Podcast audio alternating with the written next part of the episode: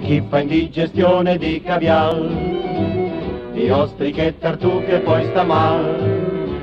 Chi per dimenticarmi miel lulù, tre whisky manda giù e poi non ne può più. I gusti sono gusti, sì lo so.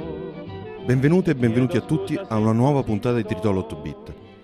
Nella scorsa puntata abbiamo avuto come ospite Lorenzo Fantoni, che insieme a me ha provato a rispondere alla domanda se effettivamente in Italia si possono sviluppare videogiochi e come mai però questi videogiochi che vengono sviluppati non riescono ad avere, secondo la nostra percezione, una risonanza internazionale.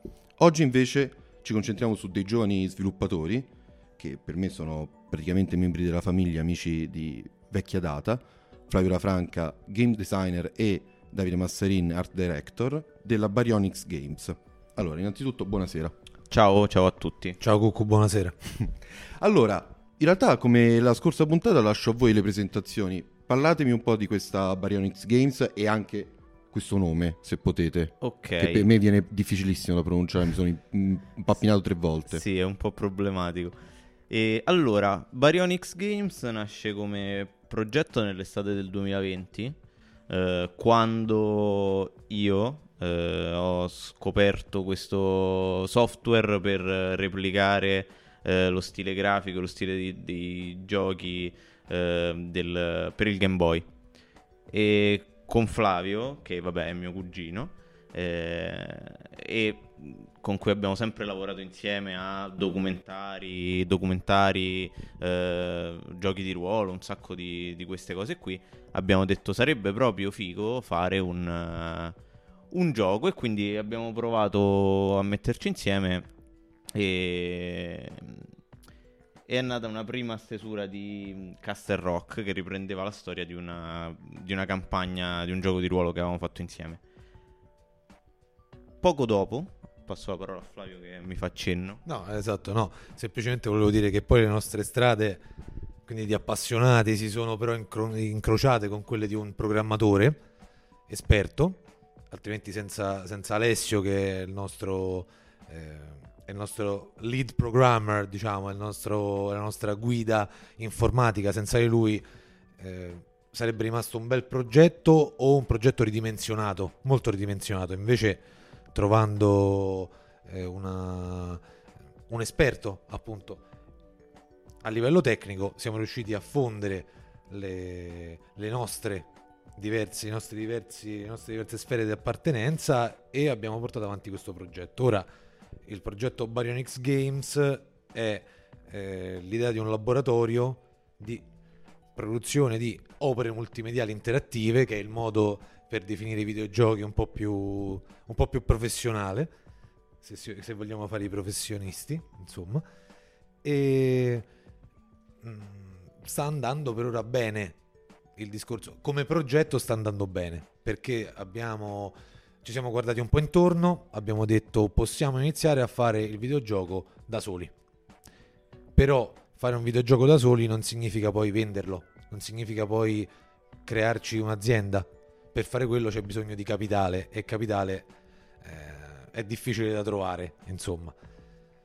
Mm, quindi ci siamo guardati un po' intorno, abbiamo cercato dei bandi, abbiamo visto se la regione Lazio faceva dei bandi, se lo Stato faceva dei bandi, se il comune, qualsiasi cosa, qualche bando e abbiamo trovato, insomma, mm, abbiamo trovato due bandi, barra tre, a cui abbiamo e stiamo partecipando.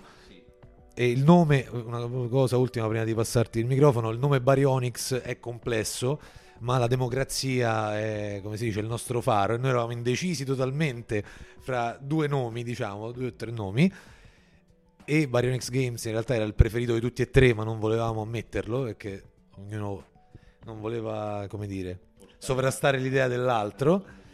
E abbiamo scelto, prendiamo un campione eh, per valutare qual è il nome più, più figo. In realtà Baryonyx Games a quanto pare è difficile da scrivere, magari è difficile da pronunciare, ma resta in mente. È, è molto musicale, insomma. Sì, nello specifico Baryonyx è un dinosauro. Quando facevamo il brainstorming per i nomi abbiamo preso un mucchio di libri a caso e abbiamo iniziato a sfogliarli cercando un nome, un nome accattivante e Baryonyx ci, è, ci, ha colpito a tutti e tre, più che altro come suono. Esatto, qui diciamo solo la, la pura verità, potremmo dire no, è una ricerca di mercato, Baryonyx è il, è il suono che più... No, invece no, è abbiamo sfogliato un Atlante dei dinosauri, cos'era, de, sì, dei sì. primi anni 2000 e ci ha colpito Baryonyx. Poi Davide è un grande appassionato di, di dinosauri, quindi non poteva mancare. Esatto, doveva esserci un dinosauro nel progetto. Allora, diciamo che quando si mh, vuole entrare nel mondo dei videogiochi un po' si è anche giocatori, cioè nessuno nasce dicendo dal nulla guarda voglio fare videogiochi o comunque è difficile che una persona effettivamente dica ah sono proprio questo il, bin- il business del momento, io vengo da che ne so vendere lavatrici e mi metto a vendere videogiochi, forse questo succedeva in America con l'Atari che era effettivamente una componente hardware molto particolare e, e quindi ci si metteva in mezzo diciamo chi voleva vendere olio di serpenti e pensavo quindi di poter rifilare questa cosa nelle case di ogni americano, però oggi io credo che la maggior parte siano persone che hanno giocato ai videogiochi e vogliono per passione, per amore, ma anche magari perché eh, ci credono fondamentalmente nel lavorare nel settore dei videogiochi. Quindi mi viene da chiedervi quali sono innanzitutto per voi videogiochi che vi hanno accompagnato, che, cioè proprio con cui siete cresciuti, ma chiaramente non, ta- non, tutti perché come me avrete giocato a un sacco di videogiochi, però qual è effettivamente un videogioco che vi portate appresso e dite questa è una cosa incredibile che avrei voluto fare io? Allora, sono d'accordo con te, ovviamente per produrre videogiochi devi aver giocato, ma come per poter scrivere devi aver letto, eh, se vuoi fare il regista o lo sceneggiatore devi aver visto centinaia se non migliaia di, di, di film. Mm, questo è ovvio perché c'è sia un livello di passione ma ci deve essere anche una tecnica. E la tecnica ci arrivi grazie alla passione. E la passione si sviluppa appunto, non voglio iniziare a ripetermi mille volte ma avvicinandosi ai, ai videogiochi. E per quanto mi riguarda eh, gio- un gioco pietra miliare, due giochi pietra miliari, cioè è difficile rispondere. Perché ci può essere una pietra miliare nel senso della mia passione, cioè mi sono affezionato da piccolo con questo gioco, eh, oppure ci può essere per la perfezione, cioè la prima volta che sono uscito giocando, non lo so, Oblivion della Bethesda Software eh, nella città imperiale, sono rimasto colpito dalle statue mozzafiato, adesso eh, ci sono diversi modi per rispondere. Personalmente no, non volevo dire Oblivion, eh, era per citare il, insomma, lo stupore se devo scegliere un gioco che in tutte le strade eh, possibili è una pietra miliare, direi Patrician 3. Patrician 3 è un videogioco gestionale della Ascaron Entertainment. Adesso non, non, stiamo qui, immagino Cucco non vorrà la storia del, de, di Patrician 3, però è un gestionale. È un uh, videogioco in cui si impersona un mercante è abbastanza vecchio in realtà. Ehm, è un videogioco del 2002 o del 2004. Adesso mi sta avendo eh, un dubbio, ma ci ho sempre giocato. Ancora adesso ce l'ho installato, è una cosa che non mi abbandona mai, è rilassante, gestisci le tue... È il gioco più capitalista dell'alto del mondo che mi viene in mente, perché letteralmente solo compra merci e rivendite per fare un po' più di soldi con cui compri altri merci, quindi è, è, però è eccezionale. Più recentemente, se, poi, questo per quanto riguarda il gameplay, velocemente se devo finirti di rispondere, a livello narrativo metterei Mafia 1, che per me è una storia della semplicità incredibile, ma efficacissima. Mi ricordo di aver pianto tantissimo giocando a Mafia 1, in due casi. Chi ci ha giocato magari capisce in che, in che momenti. E più recentemente Gods Will Be Watching è un prodotto che secondo me... È... Siamo nel 2014, quindi recentemente è relativo, però è un prodotto eccezionale per me, sia dal gameplay che a livello narrativo. E per quanto mi riguarda, invece, non saprei parlarti di una pietra miliare, nel senso che mi ha svoltato l'esperienza videoludica, però sono molto affezionato a magari i primissimi giochi con cui ho giocato. Io, vabbè, mi ricordo, io non ho mai avuto console o ehm, tipo il Game Boy da, da piccolo. Eh, però mh, mio padre ha sempre lavorato col computer e per un periodo lui giocava molto al computer. Mi ricordo che guardavo mio padre giocare a Tomb Raider. Io ero abbastanza pauroso da, da bambino, quindi proprio certi momenti me lo ricordo che proprio non giocavo, ma le, le sensazioni che avrei dovuto provare mi venivano trasmesse comunque. E, e poi andando avanti, eh, diciamo come tipo di giochi che mi sono sempre piaciuti anche all'epoca sono i gestionali, eh, però i gestionali un po' più rilassati, no? come quelli di Flavio, una roba tipo ecco, i primi The Sims o roba di mh, combattimento a turni, tipo mi ricordo benissimo Worms o Desperados, eh, avventura grafica, tipo ne avevo una di Blade Runner che ho provato a rigiocare recentemente e l'esperienza di gameplay è, vabbè, un'altra cosa proprio, cioè me lo ricordavo in maniera completamente diversa, è invecchiato un po' così, però sicuramente un buon prodotto. E, mh, più recentemente di giochi che mi hanno molto appassionato, eh, direi come storia Red Dead Redemption 2 della Rockstar, perché è qualcosa di incredibile. E come concept eh, direi Return of the Obra Dinn che è molto particolare, mm, anzi consiglio agli ascoltatori di recuperarlo se, eh, se non ne hanno mai sentito parlare perché è veramente particolare, è interessantissimo. E, e poi io ho una fissa particolare in questo momento da quando è uscito in realtà per Planet Zoo, che è un gestionale di, di zoo però ha uno stile di costruzione molto dettagliato io ci perdo proprio le ore, mi vola il tempo tantissimo quando gioco e mi rilassa tanto. E poi mh, mm, confermo questa passione di Davide. Poi ovviamente eh, per, eh, per, chiudere abbiamo anche, su, insomma su questa domanda, non so se tu hai altro da aggiungere, ovviamente noi giochiamo anche molto insieme con... Con, eh, con, giochi online, questo ci aiuta anche, immaginate discussioni aziendali, quelle serie ci sono, ma ci sono anche quelle ogni tanto che facciamo mentre stiamo anche rilassandoci, proprio facendo quello che ci piace.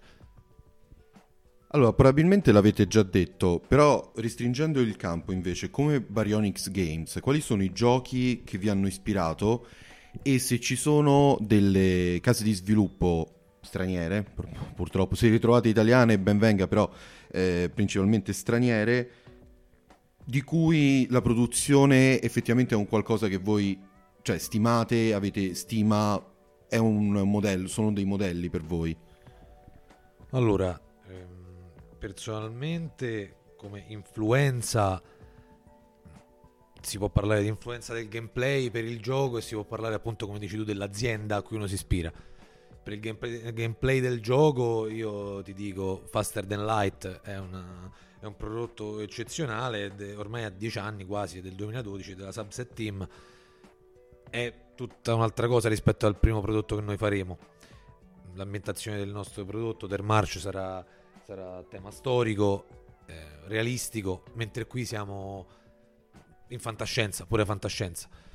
Ma gameplay significa le regole del gioco e sono regole che, che mi appassionano. Ora, se ti devo dire una casa di produzione magari mm, sul momento sicuramente c'è la, la, la, citatissima, però adesso non mi posso dire che, che mi ispiro alla Rockstar perché fa, farebbe ridere, però è ovvio che è il faro, è, un faro di serietà, è un faro, è un faro di eh, rispetto per, per gli acquirenti, è un faro di buona gestione di tutti gli aspetti di un videogioco, cioè la passione, cioè il, l'aspetto narrativo, l'aspetto che il gameplay che è sempre nuovo, mentre ci si potrebbe adagiare sugli allori, non faccio nomi di determinate saghe di videogiochi che fanno giochi molto simili fra loro e, ed è una cosa che non fa in qualche modo la Rockstar, almeno a me non sembra, cioè rispetto per chi compra un tuo prodotto e, e voglia di sperimentare a tutti i livelli, ripeto, il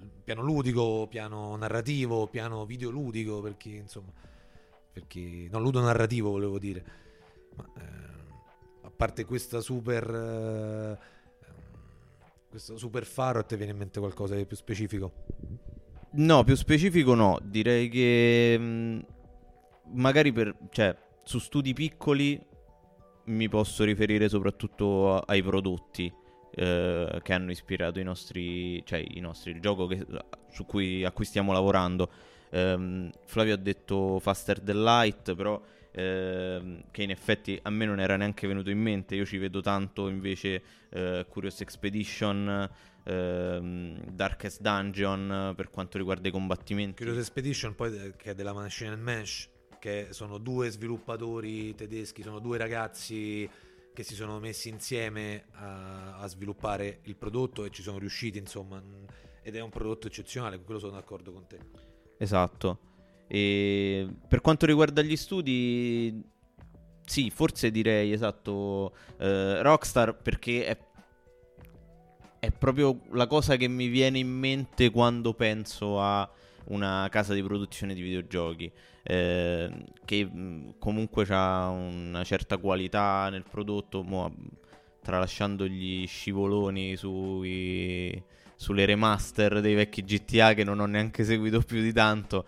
Però comunque appunto prima parlavo di Red Dead Redemption 2 che poteva essere eh, GTA 5 con i cavalli invece delle macchine, invece ha tutta una struttura di gioco, tutta una narrazione eh, a sé, molto strutturata molto bene. Se invece devo dire cosa ti ispira per la, non lo so, a livello più piccolo come studio, è comunque un gigante, quindi dire piccolo mi fa, mi fa ridere, però rispetto alla Rockstar forse lo è, è la 11-bit sta- Studios, Studios, perdonate il mio, il, il mio francese, come si dice. Ehm, Frostpunk è un gioco veramente ben fatto, poi ripeto io sono un po' maniaco per i gestionali eh, ed è ben fatto. This War of Mine ho detto troppe volte eccezionale stasera, già l'ho detto due volte e qui lo, lo ridico perché This War of Mine è qualcosa di, di- che toglie il fiato, insomma.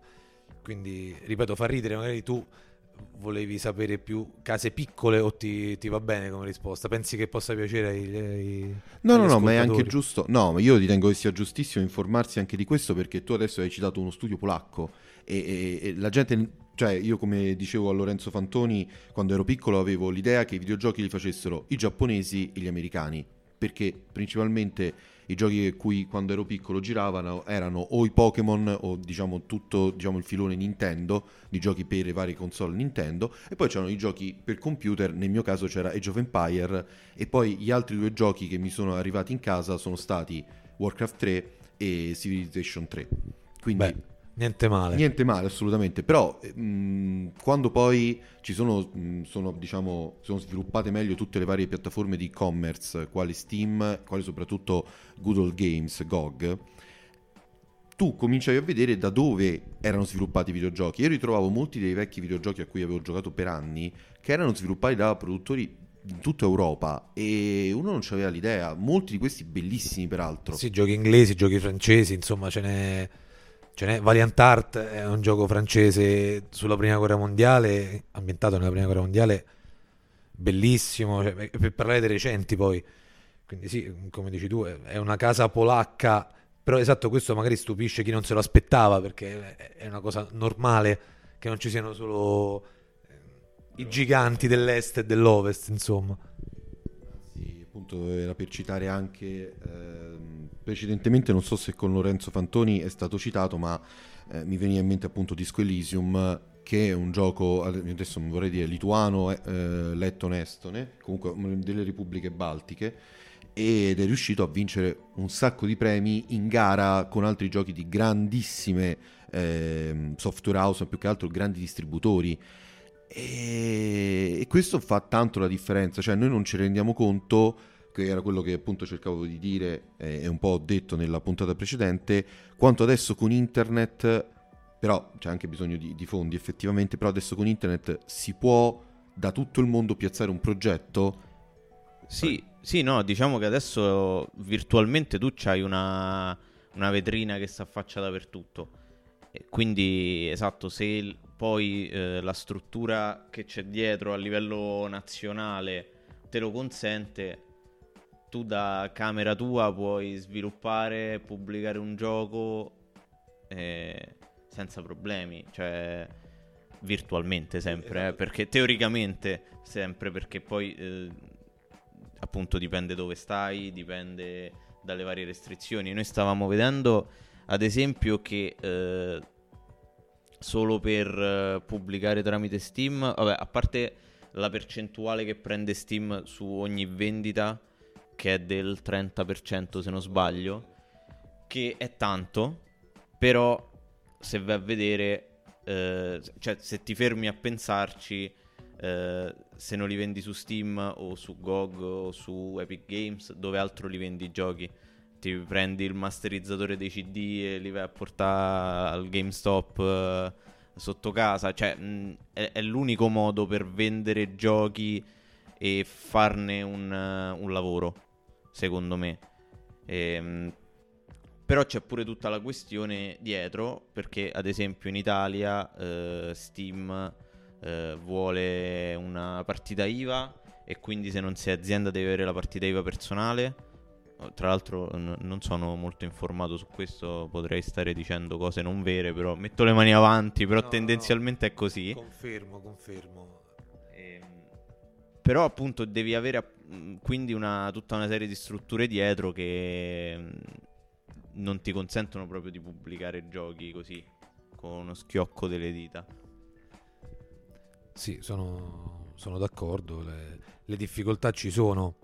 Se ce la fa eh, uno studio dell'Estonia, se ce la, fa, ce la fa uno studio polacco, se ce la fa uno studio francese, ce la fa anche qualche studio italiano, per carità, ci sono realtà ma molto, molto minori, è perché sicuramente c'è qualcosa di diverso. Quindi, o diciamo che un polacco e un inglese nascono con il DNA, eh, non lo so, dei geni che li, li, aiutano a creare i videogiochi, oppure la risposta è un'altra. Con, eh, con Lorenzo Fantoni, sicuramente già, anzi, no, sicuramente la, la puntata già apre insomma risposte su questo e, e cosa aggiungere sono d'accordissimo sul fatto che manca una volontà politica, il punto è che è difficile anche volendo avere una volontà politica cambiare le cose, secondo me. Cioè, mm, ci sono voluti anni, io immagino, in Polonia per arrivare al punto in cui sia in un paese in cui il ministro della cultura o dell'istruzione, non voglio dire una scemenza, dell'istruzione paragona un prodotto interno come di War of Mine a un materiale scolastico. Cioè, si dice questo videogioco, cioè questa opera multimediale interattiva, può formare le menti dei nostri studenti, dei nostri cittadini. Qui invece abbiamo un candidato sindaco della capitale che si permette di dire in campagna elettorale io ai miei figli non gli, faccio, non gli voglio far fare questi giochetti elettronici. Cioè, rendiamoci conto, non so come si può è, ovvio che non c'è la volontà politica, ma non c'è la volontà politica a nessun livello. Cioè, non c'è. Mentre, scusate, mi infervo un attimo dicendo questa cosa, mi calmo un secondo. Mentre nel 2021 gli introiti dell'industria del videogioco superano quelli di cinema e musica messi insieme, noi abbiamo un candidato della capitale che dice i miei figli non devono fare i giochetti elettronici. Siamo al paradosso, secondo me, quindi non è giusto dire piove governo ladro, in questo caso e basta. Cioè piove governo ladro e chi lo, vuole lì, il governo, e chi vota queste persone.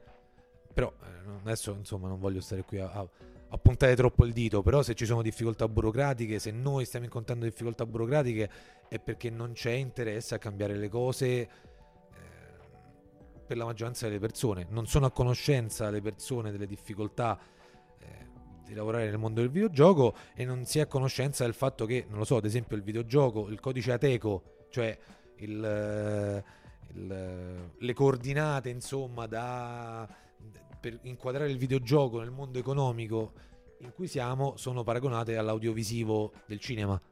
Cioè audiovisivo uguale cinema e videogioco. Peccato che se io devo destinare un tot milioni di euro a questo settore, preferirò darli in gran parte dove lavora molta più gente, già adesso.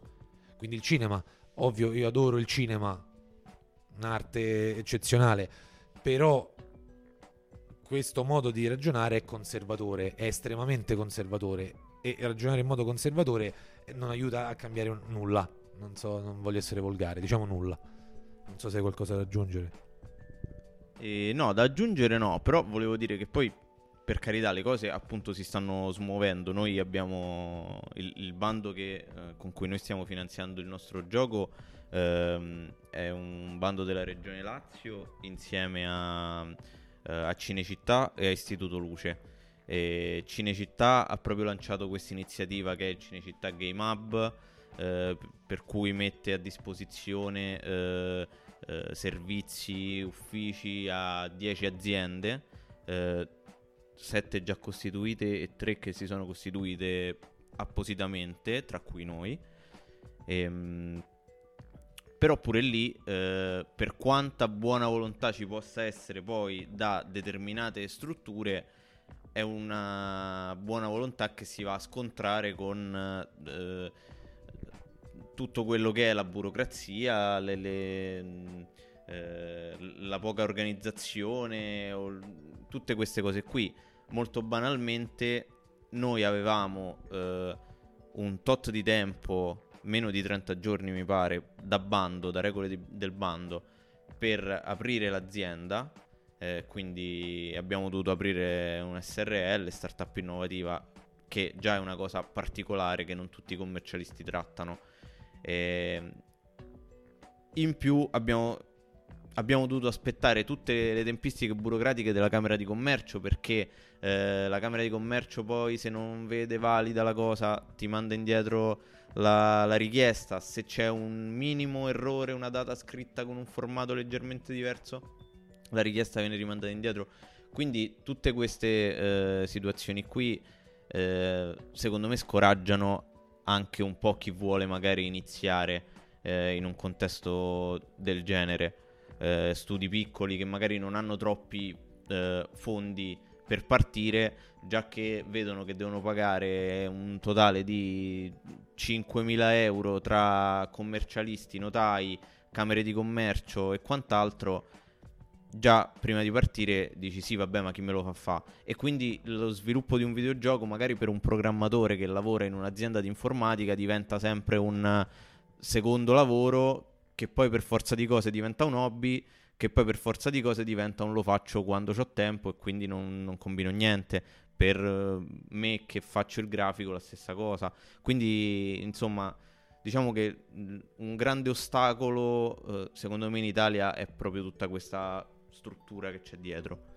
Secondo me ho una cosa da aggiungere, eh, non voglio fare stare qui e facciamo il dibattito magari economico, che ripeto non interessa magari i, gli ascoltatori di 8 bit, però secondo me il problema è la coscienza degli acquirenti e la coscienza, non voglio dire di classe, ok per carità, noi stiamo qua a parlare di nostro, di un nostro progetto, di un nostro prodotto, eh, però manca la coscienza tra il pubblico perché oltre a quello che dice Davide, diventa un hobby, diventa sempre meno importante, una cosa che dovrei metterci la passione, questo si scontra da una parte col muro della burocrazia e dall'altra parte con la massa di, di acquirenti non interessati o di coloro che dicono ah i giochetti, state facendo i giochetti, ah i giochetti al computer, cioè è questo il problema secondo me, cioè il problema è non si può, lo so che sarebbe più semplice dire solo piove governo ladro e la burocrazia è una fogna, ok?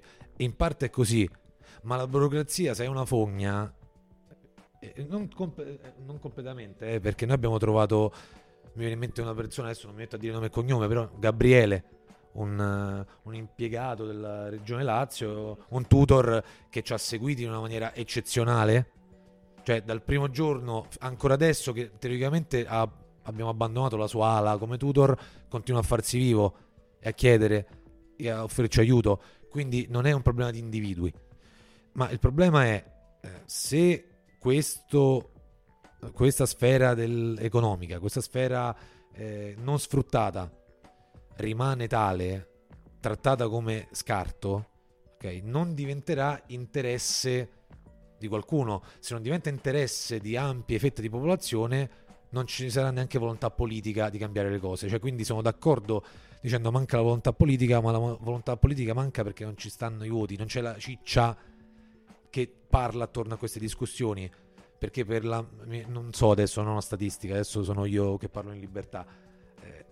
Penso che se vado per strada, fermo 10 persone, penso che 7 se non sono della mia età, insomma, ma anche della mia età conosco persone che non, non sono interessate, ma quello è... va bene non essere interessate, però ti diranno non lo so, non mi interessa, non, non ci capisco niente. Se vi dico ma vogliamo stanziare fondi per, per il videogioco o per X altra cosa, si dirà spesso X altra cosa. È un po' come mi viene in mente, non mi ricordo quale ministro, non lo ricordo, non lo voglio dire, eh, che diceva che con la cultura non si mangia, ok? Non si mangia. Ed è una boiata. È una boiata, con la cultura si mangia, con l'audiovisivo si mangia e come, e col videogioco si mangia ovunque, tantissimo e benissimo, e qui si mangia le bricioline che restano. Sì, allora infatti volevo un attimo mh, parlare appunto di questa cosa che c'è continua a esserci in Italia questa percezione che il videogioco sia effettivamente ancora una cosa, diciamo, nel settore non tanto dei bambini, però magari an- ancora degli adolescenti, cioè il videogioco per gli adulti, proprio perché mh, il fatto di un adulto che gioca viene visto come una cosa strana, cioè l'adulto a un certo punto si responsabilizza e la parte di gioco deve essere sacrificata in virtù di la famiglia, tendenzialmente molto di più in virtù del lavoro e e tutte diciamo quelle caratteristiche nella nostra società sono viste nell'adulto. In Italia ancora di più non essendo stato una cosa su cui si è puntato a livello politico, a livello appunto di economico, c'è ancora questa percezione di cui parlate. A me interessava sentire, molto avete già accennato, però la vostra storia, perché a meno che io non abbia un capitale di partenza, che l'abbia ottenuto magari, eh,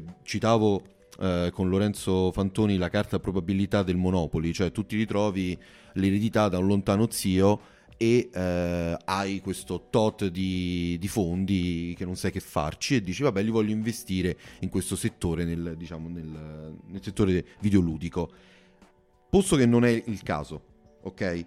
Qual è effettivamente l'iter che avete fatto voi perché vi siete messi in testa di fare questa cosa che dopo tutta questa premessa effettivamente penso che l'ascoltatore medio dirà ma chi ve l'ha fatto fa?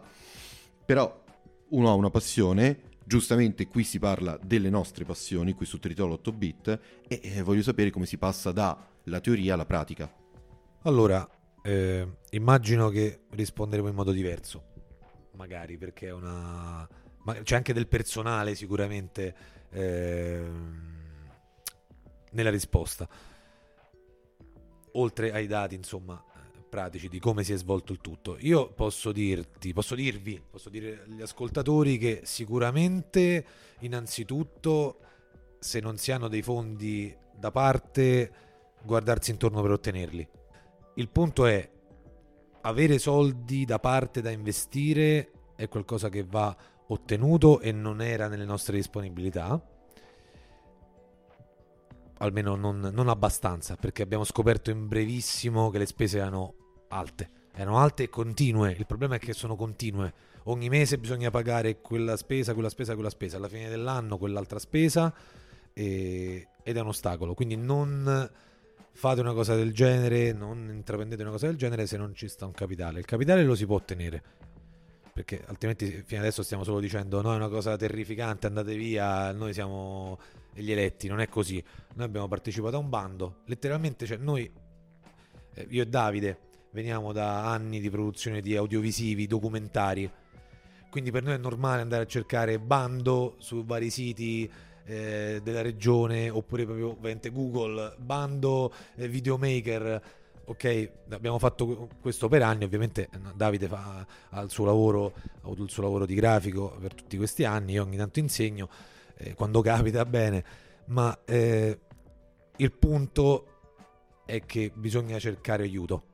Il nostro aiuto è stato un bando che siamo riusciti a vincere per 60.000 euro e voi direte ci vuole quindi fortuna, ci vuole grande fortuna perché è il primo bando del genere, cioè sono anni che cercavamo e come si dice la fortuna aiuta chi se la cerca, però non c'è solo fortuna, non so se vuoi aggiungere qualcosa, c'è anche ovviamente eh, formazione sì, no, eh, volevo aggiungere solo che eh, di bandi ne escono tanti, eh, però sono pubblicizzati pochissimo, cioè se ne parla veramente poco, ma i fondi a disposizione di queste cose qua, magari non esclusivamente per i videogiochi. Mi sa che questo qua è il primo bando specifico per i videogiochi, quello che abbiamo fatto noi. Quello di Cinecittà Game Hub, sì, è il primo specifico per videogiochi. Poi noi ne abbiamo fatti altri due eh, relativi.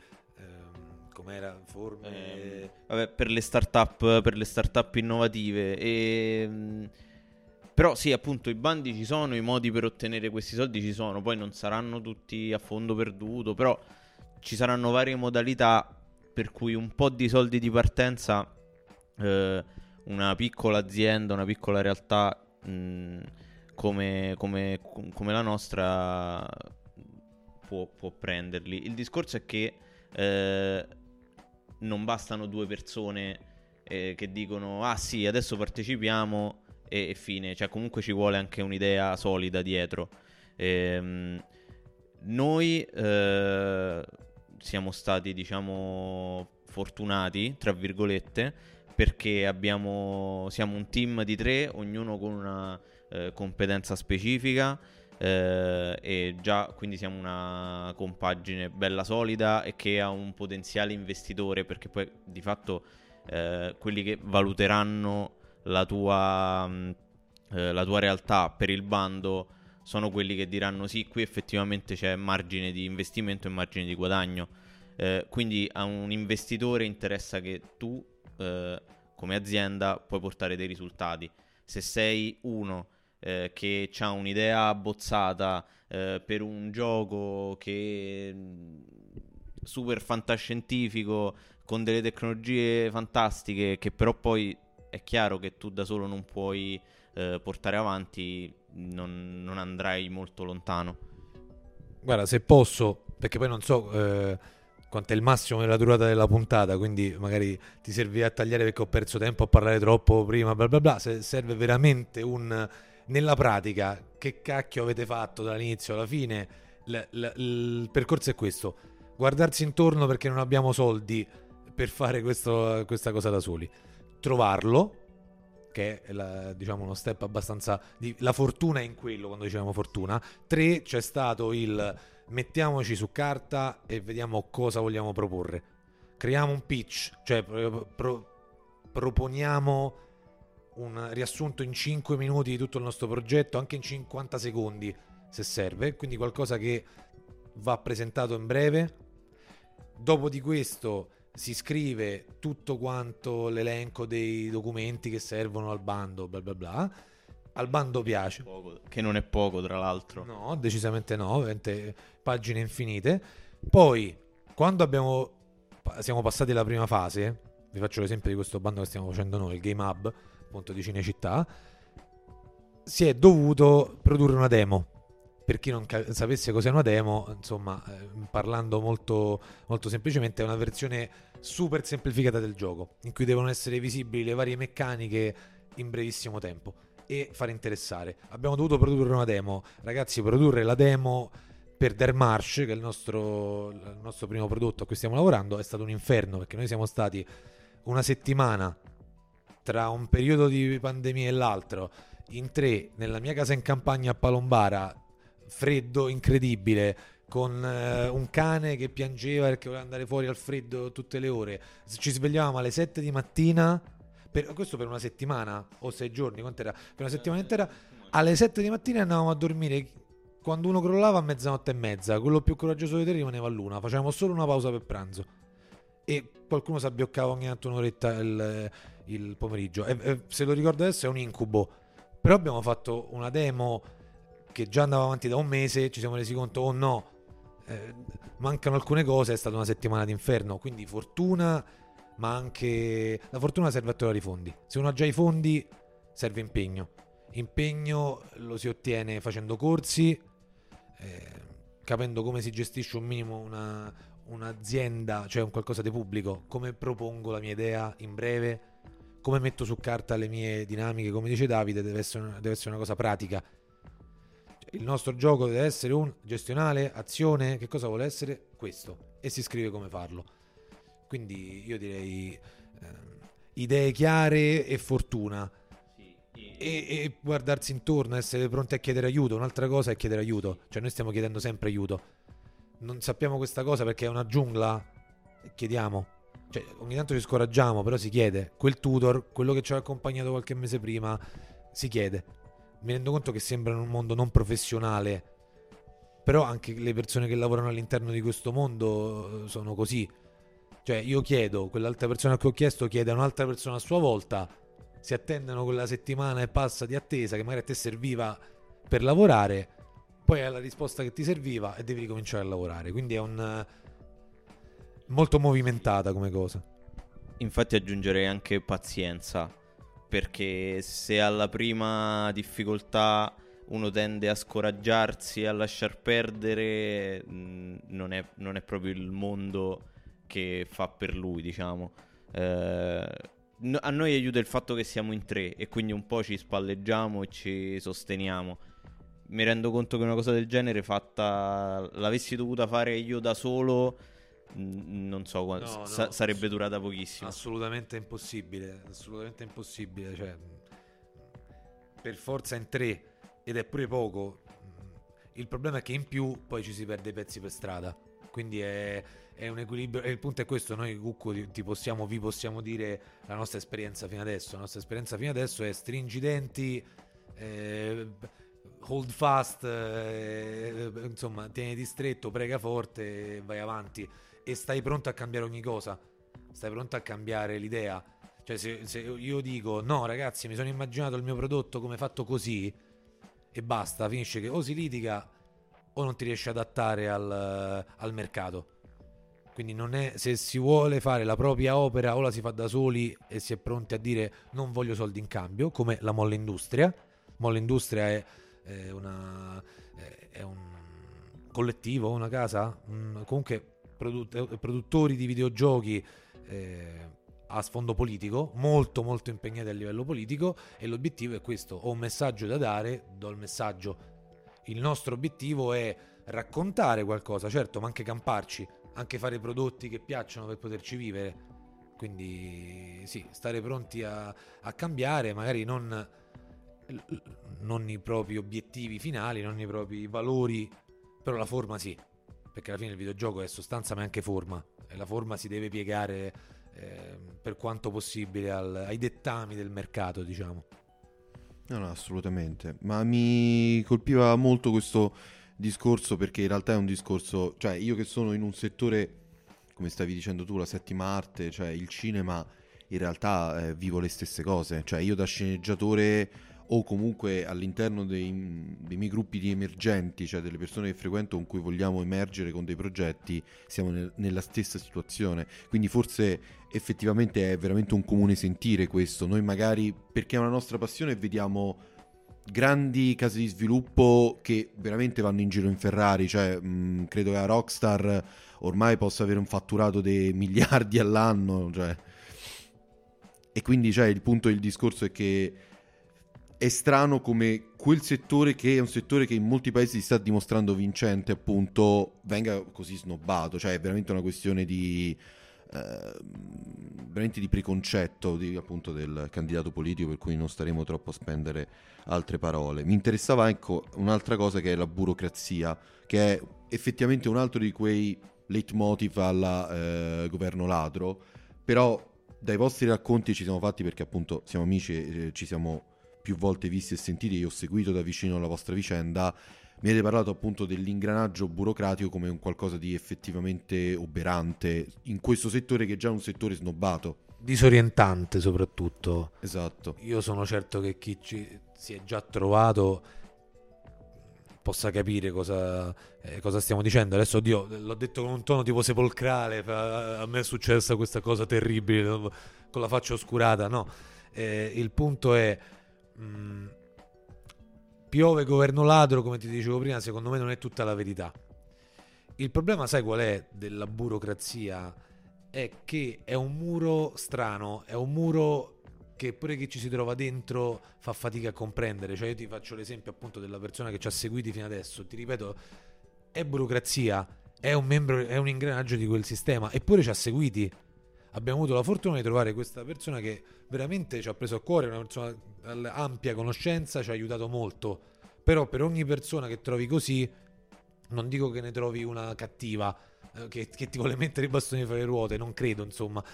Però trovi eh, persone che non sono informate dei fatti, cioè non, nessuno ha il quadro completo, è incredibile, cioè noi ci troviamo al momento, e non è appunto una, una critica ai singoli, eh, agli individui, però noi ci troviamo per esempio in un momento del bando in cui i soldi non arriveranno in tempo per, faccio un esempio pratico, la tavoletta grafica nuova per eh, l'art designer, Davide. Se Davide vuole una, una nuova tavoletta grafica, Davide dovrà comprare una nuova tavoletta grafica. Si possono usare i fondi della Baryonyx? No, perché anche giustamente arriveranno con un tot di tempo. Sono fondi pubblici, eh, sono i fondi di tutti i cittadini che ci mettono a disposizione come ci dicevano, insomma, già dobbiamo ringraziare per questo, possiamo dire, non facciamo la polemica, eh, li vuoi pure subito? Ok, va bene così, ci può stare, una visione, quindi aspettiamo i soldi. Quindi cosa facciamo? Li mettiamo personalmente? No, perché non li abbiamo. Quindi chiediamo come possiamo fare Cinecittà? E ripeto, e qui, quindi non si sta criticando il, i vari organi, è proprio il sistema perché Cinecittà dice no, certo, eh, mettiamo a disposizione il materiale, possiamo far arrivare una tavoletta grafica, però lì nella pratica questo iter dura settimane, perché io scopro dopo avermi, essermi fatto tutto un piano che non avrò i soldi per la tavoletta grafica, quindi mando un'email al responsabile della sezione fondi. Il responsabile della sezione fondi mi dice mando un'email al responsabile del progetto. Il responsabile del progetto dirà mando un'email al fornitore eh, di, di, hardware per vedere se ci dà l'hardware. Il responsabile hardware che si occupa di pubbliche relazioni dovrà chiedere al direttore del settore e quello risponde a quello e quello risponde a quell'altro e quello risponde a quell'altro, si arriva a noi e se la risposta non è perfetta dovrà ricominciare tutto questo iter e contando che i bandi hanno una scadenza e anche i nostri progetti hanno una scadenza perché noi abbiamo un calendario, questo significa caos. E questo è nel progetto, è nel, è nel nostro caso in cui chi contatti ha delle risposte. Ci sono casi, io credo, eh, anzi io so eh, che non, in cui neanche si hanno risposte. Una cosa tra l'altro che noi temiamo tantissimo è per esempio il Natale, detta così sembra veramente il Grinch, però si avvicina al Natale e quindi la paura che ci rimandino dopo le feste. Sì, esatto. Diciamo che noi ci siamo scontrati sia con la pausa estiva di agosto, perché la consegna di tutta la documentazione ehm, per la seconda fase di approvazione al bando che diceva prima Flavio quando in pratica abbiamo dovuto mandare la demo eh, è avvenuta il, eh, i primi di agosto eh, e quindi c'è stata tutta la pausa eh, eh, estiva adesso abbiamo il Natale di mezzo e in tutto questo non ci scordiamo che c'è anche il Covid e quindi eh, non potremo fare o comunque si tende a non fare eh, riunioni in presenza ehm, quindi c'è un infinito scambio di mail. Molto banalmente faccio un esempio pratico. L'altro giorno, no, la settimana scorsa ormai, avevo bisogno di un logo di, di Cinecittà da mettere nel trailer eh, del gioco che dobbiamo caricare su Instagram. Ora, se io fossi stato lì a Cinecittà nella pratica, andavo da chi di dovere, glielo chiedevo e me lo faceva avere a breve abbiamo dovuto fare uno scambio di mail, Discord, tutta una serie di piattaforme, eh, tutto questo giro e oggi praticamente ho ricevuto questi loghi. Quindi eh, questo allunga tantissimo i tempi. Anche la, è, è, chiaro che poi dici, vabbè, grazie, siamo messi tutti così. C'è il Covid, eh, il Covid c'è per tutti, sì, però in, questo, in queste situazioni qua, eh, mentre magari in un ufficio che può risentire di queste dinamiche. Eh, in un ufficio è gente che si conosce, sono reparti che funzionano bene da, da quando l'ufficio è stato fatto. Noi adesso ci troviamo a partire con questa cosa. E quindi questo rende tutto un po' più complesso.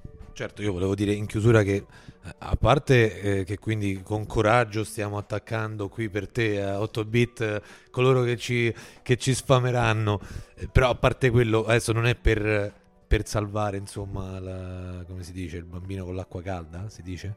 Non lo so. Mi pare di averla... No, no, per non buttare via era il bambino con l'acqua calda. Con l'acqua sporca, sì, vabbè, perdonatemi. E stavo è dicendo... un po' comunista il bambino dell'acqua calda. sì, diciamo. effettivamente. No, però dicevo, a parte gli scherzi, in realtà qui non, noi non stiamo quindi attaccando cinecittà in particolare o persone in particolare, anzi è proprio diverso il concetto, cioè nonostante questa difficoltà, nonostante queste enormi difficoltà, a me pare di vedere che ci si trovano immischiati, cioè io credo che la volontà politica un minimo ci sia stata almeno per questo bando, perché se no non si faceva partire, però poi la volontà politica da sopra si scontra con il centro, diciamo, il mondo grigio dell'alta burocrazia. E magari nel mondo grigio dell'alta burocrazia si passa come un gioco del telefono. Il progetto va sempre più in basso, incontra problemi. Quindi, anche contando nella totale buona fede, noi ringraziamo che c'è stato questo bando. Noi ringraziamo che c'è stato chi ci ha seguito e, e sicuramente ringraziamo e ringrazieremo eh, quando le cose saranno finite incredibilmente. Eh, no, ringrazieremo incredibilmente, intendo Cinecittà, perché ci darà lo spazio e tutto, però è innegabile eh, che anche queste formazioni che uno ritiene importanti si trovano immischiate in queste difficoltà. Pur essendo efficientissime e riuscendo a portare a casa la pagnotta, come si dice, si trovano invischiate in questa burocrazia. Quindi non siamo solo noi. Noi ti possiamo, dire, ti possiamo dare un punto di vista degli ultimi di questa catena.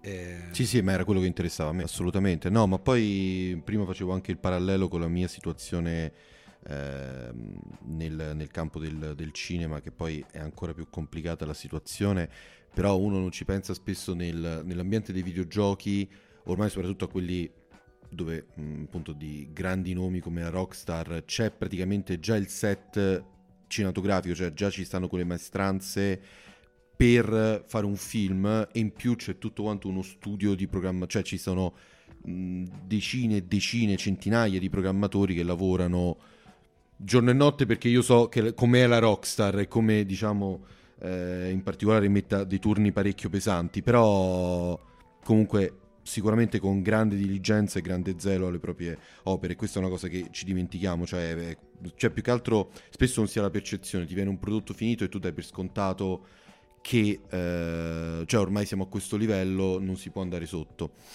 E, e a me invece interessa un, una casa di sviluppo come la vostra perché voi vi occupate e vi occuperete principalmente per ora di indie e in particolare comunque beh, indie anche perché le condizioni spesso lo impongono e ecco forse anche questo è interessante cioè è una scelta la vostra o pensate che siano soltanto le, con- le condizioni no allora secondo me l'indie ormai si è bello istituzionalizzato.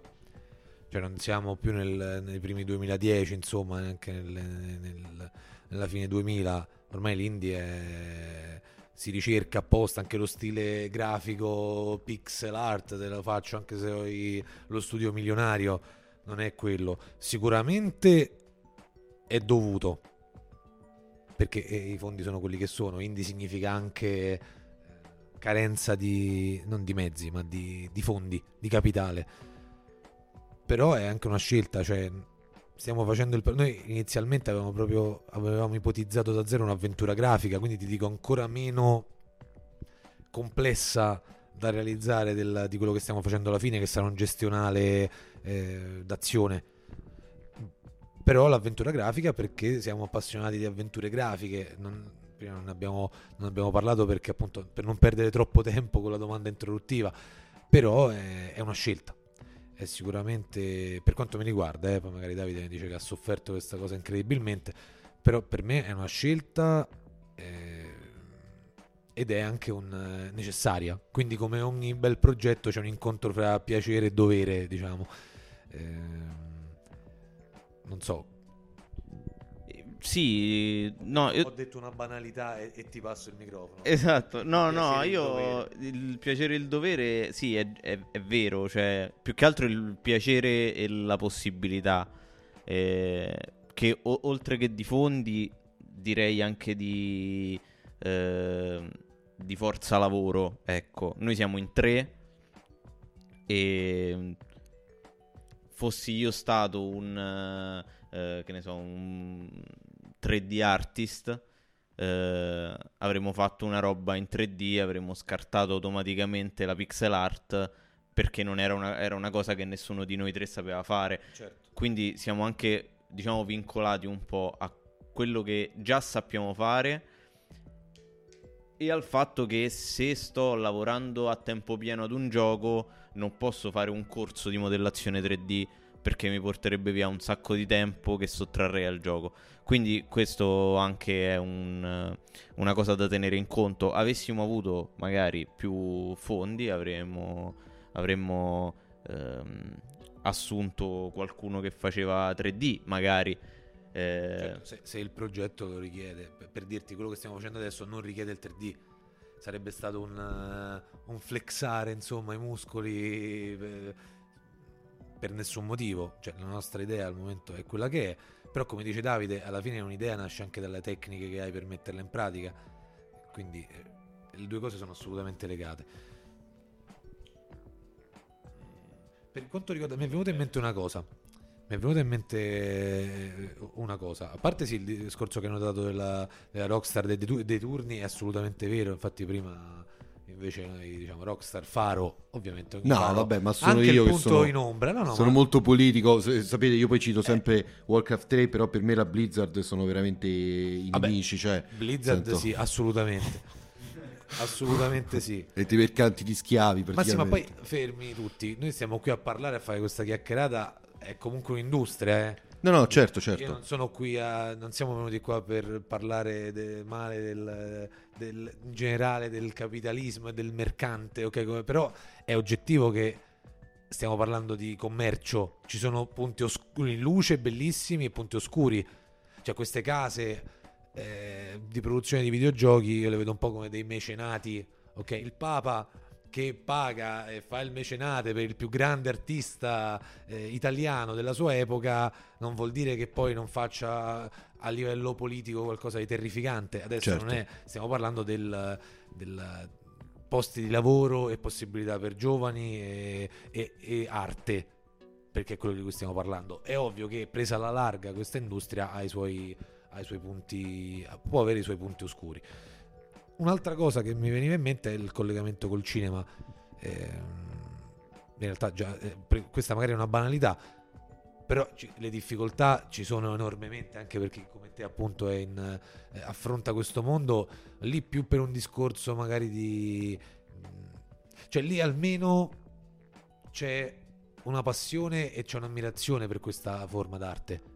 Cioè chiunque ti dice che eh, giù la testa è un prodotto eccezionale, ok? Certo. Se io parlo di This War of Mine, dell'assedio di Sarajevo a cui si ispira vagamente, del fatto che ci sono studi dietro sullo stupro e sul, sull'impatto psicologico che ha la guerra sui bambini, sul lavoro eccezionale dietro, comunque troverò il politico già non citato, non citato. che dirà è un giochetto elettronico.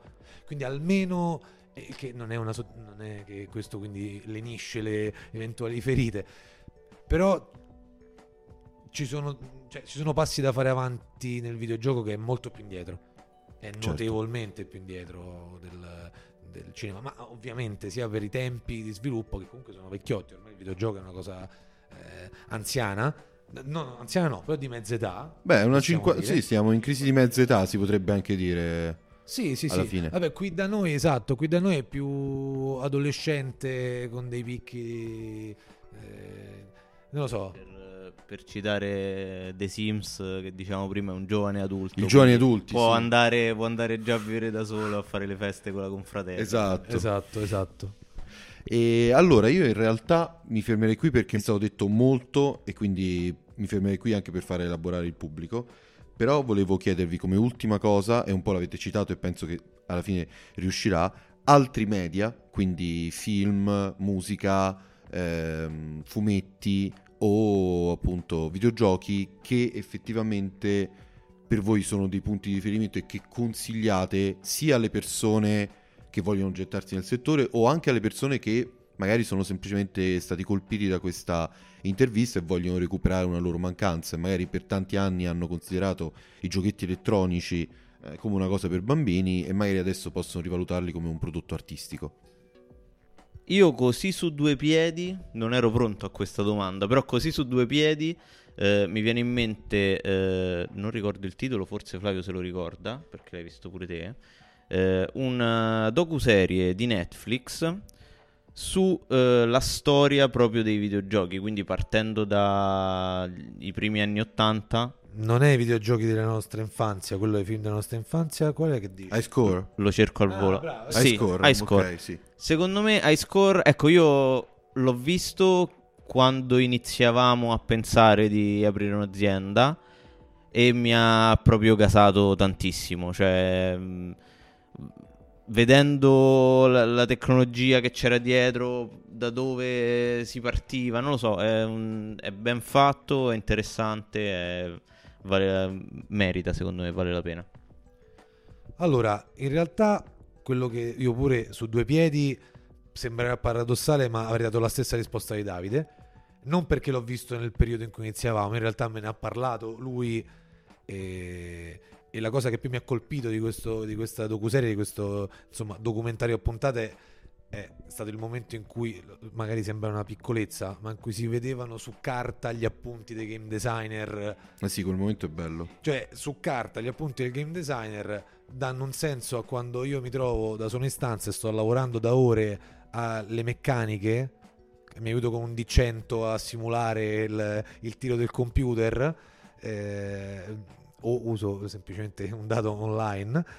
Ma io lavoro su carta e mm, prima di vedere quel, quel documentario magari dico ma che sto facendo? Magari è il metodo più idiota dovrei fare in un altro modo per esempio naturale invece vedendo questa, eh, questo, insomma, questo modo di lavorare eh, adesso non mi sto certamente paragonando a maestri eh, di quest'ambito mm, assolutamente no però è un modo per sentirsi per avvicinarsi sicuramente e, altro spingere a fare il videogioco per quanto mi riguarda c'è No, volevo, volevo dire una cosa che faceva ridere, tipo il, il film Pixel, che è una cosa in realtà terrificante. No? Volevo, fare, volevo fare il serio e dire una cosa del genere, ma non, me- non ce l'ho fatta, perdonatemi. No, per quanto mi riguarda, sono le esperienze personali. Cioè, io come game designer, dovendo fare regole eh, per i, i videogiochi, per i sistemi dei giochi, io in realtà ti dico anche giochi da tavola. Mm, Cioè, ok. giochi da tavola e giochi di ruolo avvicinano in qualche modo a livello almeno di sistema per buttare giù un sistema eh, adatto a un gioco del computer. Sì, sì, sì, sì, ok. Gio- giocare tanto giochi da tavolo, sì. Poi, beh, ovviamente è chiaro che spesso lo si dà per scontato molto, ma anche chi è appassionato di giochi di ruolo magari spesso arriva ai giochi di ruolo dai videogiochi. Però mh, alle volte non è neanche scontato questo. Sì, perché comunque il discorso, cioè questo non è, non è il mio campo, ma vedo come lavora Flavio e come ci espone ehm, le cose che sviluppa, cioè le, le idee che sviluppa quando facciamo le riunioni e, e si vede proprio che veniamo dal gioco di ruolo perché comunque sono tabelle come quelle che si possono trovare su un manuale di Dungeons and Dragons Tantissime tabelle. tantissime tabelle con tutte le eventuali variabili. Però è, è proprio chiaro, cioè il riferimento è proprio chiaro e penso che sia l'unico modo poi per sviluppare un gioco. Un gioco mh, comunque come quello nostro, eh, poi immagino che eh, strutture più elaborate richiedano altri sistemi. Però eh, comunque... Di certo un gestionale è tabelle su tabelle. Cioè il discorso è che io al programmatore non posso dirgli "Ah, poi qui faccio una cosa tipo questo". Perché il programmatore deve avere una serie di tabelle infinite quelle di le ultime che ci sono e sempre aggiornate per poterle eh, tradurre appunto in codice macchina, in, in immagine, in audiovisivo, insomma, in opera multimediale interattiva. Ehm, poi che ti devo dire? Personalmente, in realtà, nel ruolo del game designer, che anche insomma, il, oltre alle regole, mi occupo dell'ambito narrativo. ehm, ti dirò una banalità, ma leggere leggere classici, leggere narrativa, eh, fume- dal fumetto a più pop, almeno pop, alla narrativa più vecchia, cioè è un bagaglio che devi utilizzare, perché altrimenti fai delle bellissime copie di cose già fatte. Sì, sì, sì, ma mi viene in mente anche eh, l'esempio di Kojima che eh, la mente dietro alla saga di Metal Gear Solid, lui Certo. prende tantissimo dal cinema, lui per dire dice, e si vede tantissimo perché lo stesso appunto Snake è appunto Snake di 1997 Fuga da New York, quindi ma in generale anche tutte le situazioni sono palesemente prese da film di spionaggio, film d'azione anni 90, anni 80 e così via. Eh, assolutamente, insomma, l'arte è un prodotto del- dell'epoca in cui si vive, degli uomini che vivono in una determinata epoca, non- insomma, niente di, niente di nuovo. Allora, io direi che a questo punto ci possiamo salutare, quindi potete Perfetto. salutare voi il, il pubblico. Ciao a tutti, è stato un piacere. È stato un piacere essere qui con Cucco e in compagnia in realtà di tutti gli ascoltatori 8 bit. Buonasera a tutti. Vi anticipo il tema della prossima eh, doppietta di puntate che vi accoglieranno nel mese di gennaio. Parleremo di giochi di ruolo e parleremo della questione del genere e anche dell'orientamento di genere o comunque della rappresentazione all'interno del gioco di ruolo. Avrete notizie di me a breve. Per il resto, buone feste e buon anno. Auguri.